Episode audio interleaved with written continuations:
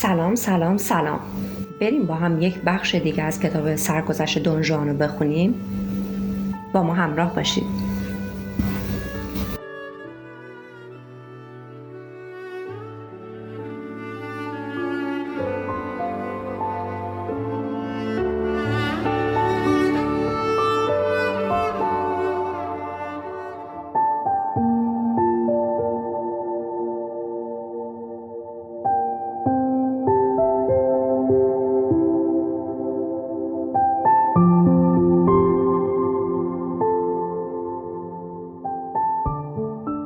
سرگذشت دونجوان فصل دوم. خضوع و فروتنی در برابر پدر.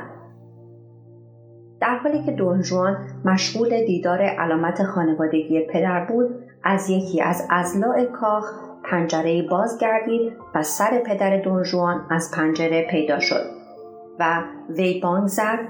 دون میکل خواهش می‌کنم نزد من بیا. جوان وقتی این حرف را شنید سر بلند کرد و به پدر سلام داد. ولی از لحن پدر فهمید که نسبت به او سرسنگین است. آنگاه به چابکی وارد کاخ گردید و از حیات آن که پر از درخت های نارنج و پرتقال بود گذشت و از پله ها بالا رفت. دونجوان چون عادت کرده بود که تجمل کاخ پدر را ببیند از مشاهده سالن ها و اتاق های با شکوه کاخ حیرت نمی کرد. ولی اگر یک خارجی وارد کاخ می‌شد می‌فهمید که آن امارت فقط مسکن یکی از اشراف بزرگ اسپانیا نیست بلکه یک مرد توانگر هم در آن کاخ سکونت دارد. زیرا پدر دونجوان از راه بسیج کردن صفاین ثروتی فراوان به دست آورده. کاخ خود را با فرشها و تابلوها و مبلهای گرانبها مزین کرده بود. وقتی دونجوان وارد اتاق دفتر بزرگ پدر شد مثل دوره کودکی نزدیک در ایستاد. اما برای اولین بار به جای اینکه چشمها را به زمین بدوزد چشم به صورت پدر دوخت. کنار میز پدر مادر دونجوان و دو نفر از ندیمه های او ایستاده بودند و مادر با تبسمی محبت آمیز پسر را پذیرفت. اما قبل از اینکه چیزی بگوید پدر به او گفت خانم ممکن است از شما خواهش کنم برای استراحت به اتاق خود بروید؟ آن زن که دارای اصالت و زیبایی و تقوا بود با دو ندیمه خود آهسته از اتاق خارج گردید و دونجوان که به دقت مادر را مینگریست حس کرد که آن زن محزون است. بعد از اینکه مادر از اتاق بیرون رفت برای اولین مرتبه پدر و پسر در محیطی ناراحت کننده تنها ماندند. پسر انتظار داشت که پدر شروع به صحبت بکند ولی پدر حرف نمی‌داد و سکوت کرده بود. پسر هم نمی‌خواست که سکوت را بشکند برای اینکه حس می‌کرد که به نفع او نیست. پدر با دقت پسر جوان را مینگریست و شاید برای اولین مرتبه متوجه زیبایی و نیروی جسمی پسر می‌شد.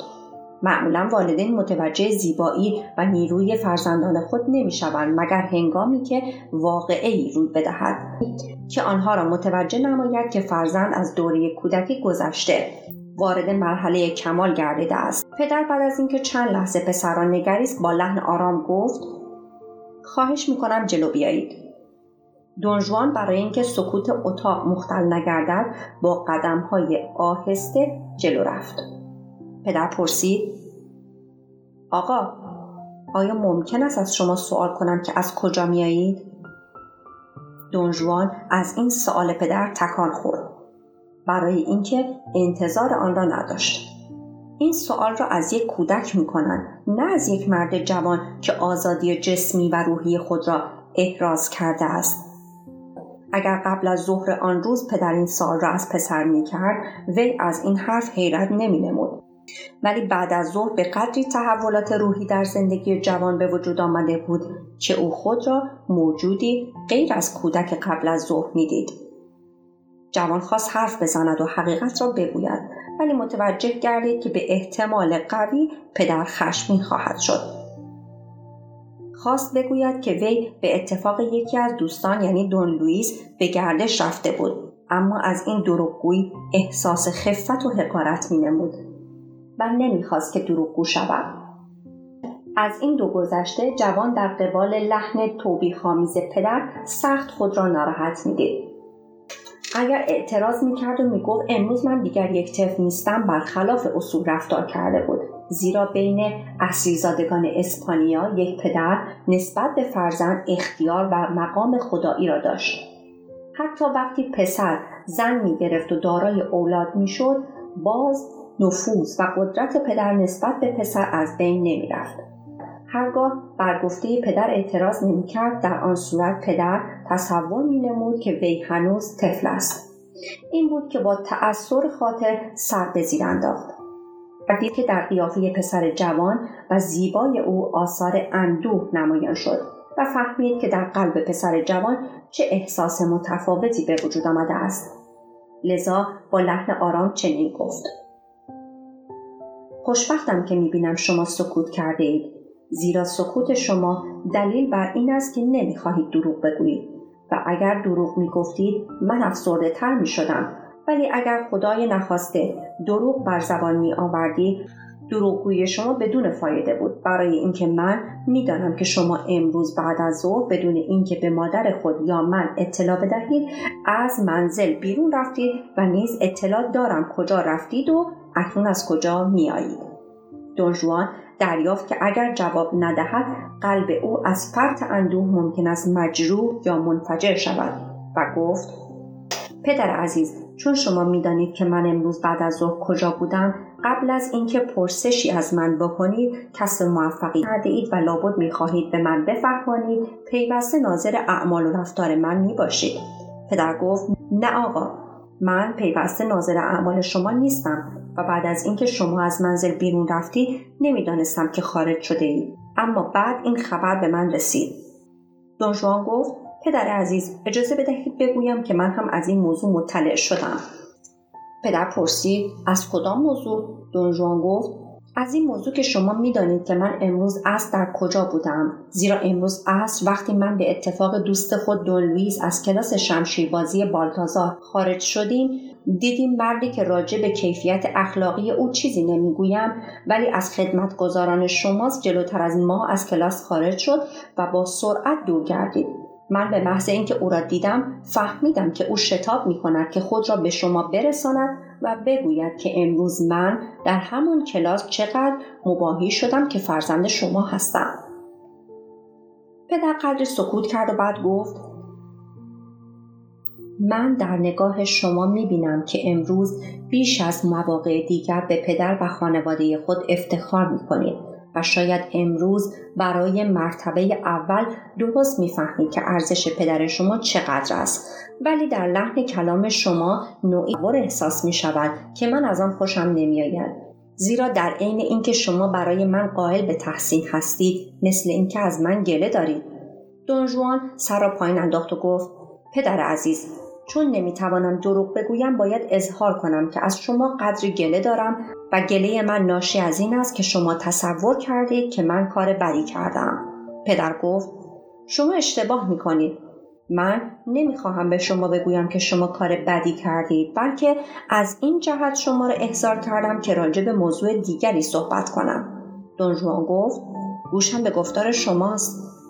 پدر گفت شما امروز بعد از ظهر شجاعتی از خود نشان داده اید که بیشتر در نوجوانان دیده می شود زیرا نوجوانان مثل مردهای بالغ در فکر خطر نیست و مانند مردهای جا افتاده قبل از ورود به معرکه مساز پیش بینی همه چیز را نمی کنند. یک مرد بالغ چون قبل از مبادرت به مبارزه تمام احتمالات را در نظر می گیرد با شانس زیاد وارد پیکار می شود. به همین مناسبت شجاعت نوجوانان که بدون تمهید وسایل مبادرت به پیکار می کنند زیادتر در خور تحسین می باشد. شما امروز بعد از ظهر برای نخستین مرتبه با شمشیر بدون دکمه پیکار کرده اید و بر این سوسی بدبخت غلبه نمودید. این سوسی جوان بدی و فقط قدری منازع جو می باشد و اگر انسان رگ خواب او را به دست بیاورد چون از روی فطرت جوانی پسندیده می باشد می تواند وی را به کلی رام نماید و من تصمیم دارم در آینده او را وارد خدمت خود کنم و اما امروز برای اولین مرتبه مشاهده کردید که خون از بدن حریف بیرون جست و آیا می توانید به من بگویید که بعد از دیدن خون و مغلوب شدن حریف چه حالی به شما دست داد؟ جوان گفت پدر عزیز من نمی‌توانم وصف کنم که وقتی خون حریف مغلوب را دیدم دچار چه احساسی شدم ولی به طور مبهم احساس می نمودم که این جهان را فقط برای من آفریدند و وقتی از زیر زمین بیرون آمدیم و چشم من به آفتاب افتاد فکر می کردم که آفتاب فقط برای من می درخشد. پدر گفت آقای دون میکل من هم هنگامی که برای اولین مرتبه خون حریف مغلوب را دیدم دچار همین احساسات شدم. من نیز مانند شما یقین داشتم که بعد از آن افتخاراتی بزرگتر در انتظار من است و من خواهم توانست با سهولت بر تمام حریفانم و آنها را از پا درآورم.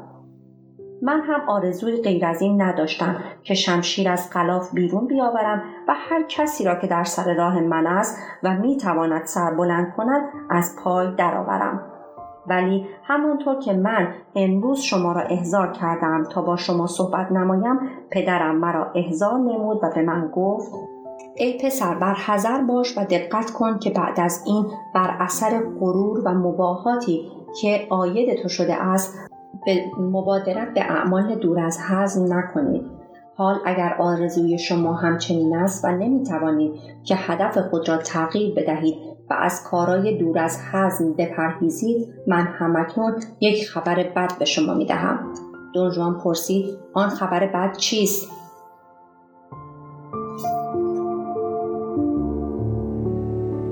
پایان بخش پنجم ادامه دارد با ما همراه باشید